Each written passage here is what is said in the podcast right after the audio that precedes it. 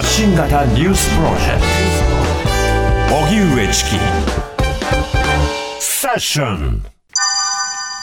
ヘイト書き込みに賠償。安田夏樹さん訴え。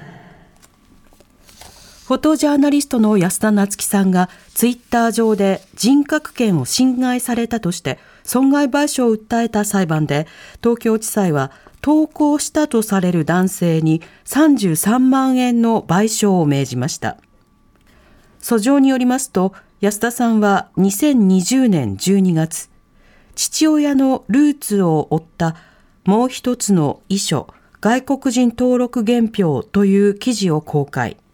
これに対して男性は在日コリアンへの別称や在日特権という表現を使い、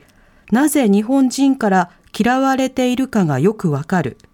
出自を隠した理由が推測できるなどと投稿したということです。東京地裁の木大真理裁判長は、男性がツイッターに書き込んだと認めた上で、社会通念上許される限度を超える侮辱行為であると認めるとしています。それでは安田なつきさんが起こした裁判の判決、えー、賠償命令ということで、はい、えー、この裁判の当事者で Dialogue for People 所属のフォトジャーナリスト安田なつきさんにお話を伺います、はい、安田さんこんにちはこんにちは。お願いします。よろしくお願いいたします。さて、改めてですが、この裁判、あの、一体どういった内容が争われ争われたもので、どういった経緯で裁判が起きたんでしょうか？はい、ありがとうございます。あの先日あのセッションでもこうお話ししたことにこう重なるんですけれども、はい、あの私のこう父が私が中学2年生の時に亡くなっているんですが、うん、その父が亡くなった後に初めて父が在日コリアンであるということを知って、でなぜ父は出自を語らなかったのか、どうしてその家族にもそれを教えてくれなかったんだろう、そのなぜなぜをこう埋めるためにまあ古い書類をこう集めたり、あるいはその父がこうゆかりのあるようなこう地域をこう訪ねたりしながらまあ、この3年ほどですねあの、うん、ルーツをめぐる旅というのをこう続けてきたんですよね。えー、でそのこう一部をこうまとめた私たちあのダイアログ・フォー・ピープルのこうサイトにこう掲載した記事に対して、うん、まあ、とてもその好意的なあの反応というのはこうたくさんあったんですけれども、はい、中にはやはりあの在日コリアンおよびその私や私自身のこうあの父に対して、まあ、差別文言をこう用いて、まあ、排除をするようなこう文言を向けたり非常にこうあの朝鮮のこう人たちに対してこう典型的なこう別称を使ってこう書き込んだようなこう、あのものというのもこう目立ちまして、でかろうじてその書き込みの匿名の相手をこう特定できた2名に対して、えー、1年半前ですね、あの提訴をして、で今日判決が出たというところですね。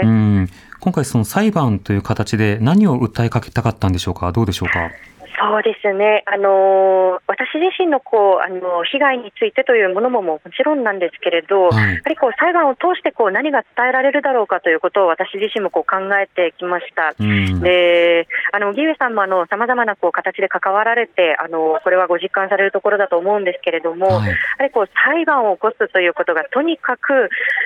まあ、負担がかかるわけですよね、その費用としてもこう労力としても、だから本来であれば、その差別書き込みを受けた側があの裁判というこう手段に踏み切るまでもなく、長らくその、まあ、国連からあの勧告されている、まあ、人権救済機関というもののこう設立が必要なんではないかだったりですとか、はい、あるいは、まあ、あの今回のこう判決のこう焦点でもあったんですけれども、やはり今の日本の中には包括的にこう差別を禁止するというこう法律がないわけですよね。でそれがないことによって果たして自分のこうあの受けたこう書き込みというのが差別というふうにこう明確に認められるのか否かということが、はい、やはりこう判決が出るまでにこう判然としないというこう不安がありますよね。でそうしたことを受けてもやはりこうまあ、法整備が必要といいますかあのそういった社会の側に構造的な問題があるんではないかそういったことをこう投げかけたくて訴訟を起こしたというこう経緯もありました。なるほど。その訴訟に対して今回はその原告に対してその賠償命令要は安田さんに対する名誉毀損が認められたということになるわけですがこの判決そのものについてはどういうふうにお感じになってますか？はいえっと名誉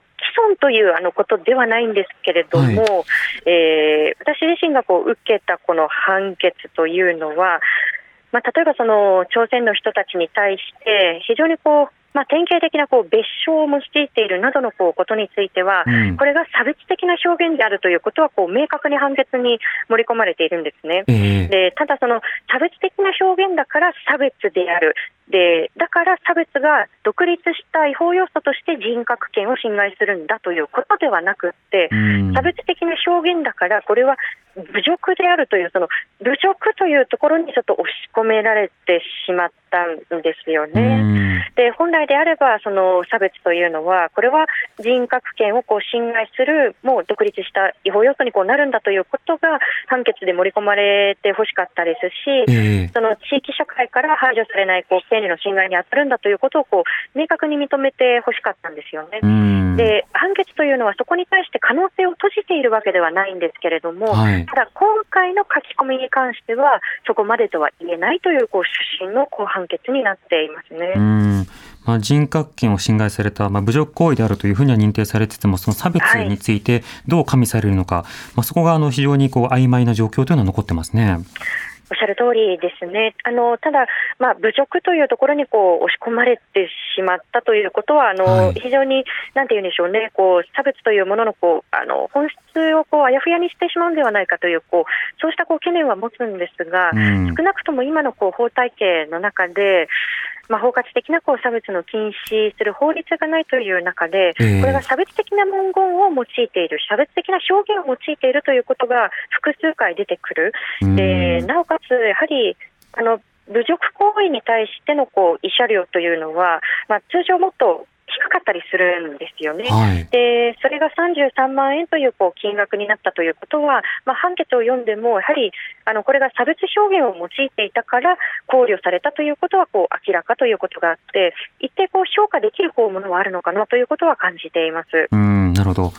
また今回の裁判、その判決文でその経緯などを一部見ると、そもそもその訴えられた側というのは、あの自分が投稿したわけではないのだ、なぜならそうしたその Wi-Fi などがこう公開されていたので、他の人もログインできるような状況にあったのだなどとも主張していたようですが、この点はいかがでしょうか？はい、そうですね。あの当初はあの自分自身がこう書き込んだものではないんだということが、あのまあ原告のこう主張、あ失礼しました。被告のこう主張ではあったんですけれども、はい、まあそれをこう被告側があの十分にこう立証するこうあのことをしてこなかったということが、まあ、一つと、うん、それからですねやはりこう被告側がこう出してくるこうあの文章だったりですとか主張というのが、やはりこう、まあ、最初にこう提訴したこう書き込みにこう沿うようなものだったんですよね。例えば、うん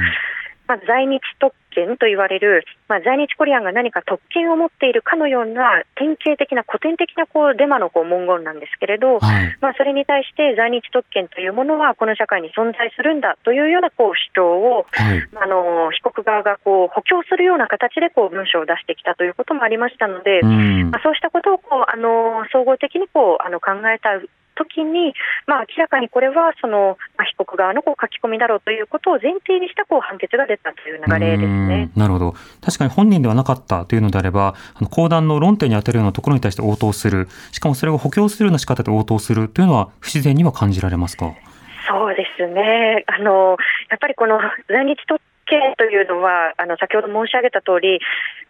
まあの典型的なデマであり、でなおかつその非常にこう部別的な言葉があの被告側のこう、まあ、書き込みにはこう続くわけですけれど、それをこう補強してくるということはまあ同一人物でしょうねということなんですけど、まあ、やっぱりそれを補強してくるようなこう主張を逐一目を通さなければならないということ自体がやはりこうとてもこう苦痛だったということは、うん裁判のやはりこう難しさとして私自身もこう感じてきたところです。うんそしていろいろなその立法の必要性なども今回裁判を通じて感じたという話先ほどありましたが、はい、そもそもあの裁判手続きに非常にコストが被害者側にかかることや、えー、プラットフォームは要は今回はツイッター社ですけれども、あのまあツイッター社というのがあの実際名前は今変わっているわけですが、あのそうした企業が、えー、具体的にその削除責任や、えー、対応責任などをあの追い切れているのか、このあたりはどうお感じになりましたか？おっしゃる通りですね。あの今回ですね、その判決の中でもやはりこれがあの先導であるということがあのなかなかこう認められなかったというこう点にもつながってくるんですけれど、えー、まあ、判決のこう内容としては、まああのまあ、一つのこう書き込みに過ぎないし、でこれがこう広く拡散されているわけではないというこう趣旨のこうあの判決なんですよね。ただやはりこうあの書き込まれた側としては、それがインターネット上にこう存在するということによって、世界中誰にでもこう見ることができるような状態に置かれてしまっているということ自体が苦痛なわけですよね。えー、でよくそのあの同様のこう加害をしているこう側の主張としてよく聞かれるのが、うん、他の人もこうこういう書き込みしてたから許されると思ったというようなこう主張をこうよく耳にするんですよね。はい、やはりそれがこう連鎖してしまうというこうリスクというものがインターネット上にこう残り続けるということ自体、やはり書き込まれた側としてはこう恐怖なわけですよね。で、まあ、それに対してそのプラットフォーム側が、まあ、これはツイッターにこう限らずですけれども、えー、十分にそれをこう先回りして、でそれが書き込みとして存在すること自体がこう苦痛なんだというこう前提に立って、うんうん、あの十分に対処しているというは残念ながらこう言い切れない状況というのが今のこう現状なのかというふうに思います。そうですね、まあ、よく犬笛という言葉も使われたりしますがその書き込みなどを見て、うん、あの直ちにその書き込みが拡散されていなかったとしてもそれを見た多くの人たちが自分に対する悪印象を抱き攻撃を加速するのではないかという不安。こうしたものの心理的負荷というものについてはより司法の場でも重く捉えられるようにはなってほしいですよね。そうですね。でもやっぱり司法の場でそれがあの認められるためには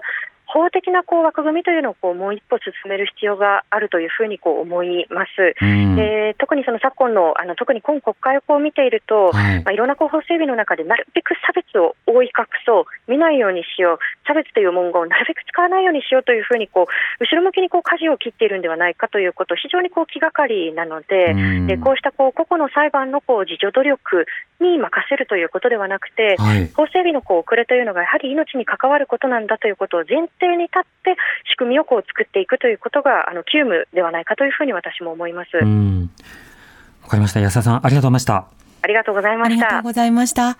ダイアログフォーピープル所属のフォトジャーナリストで、今回の裁判の原告、当事者となった安田夏樹さんにお話を伺いました。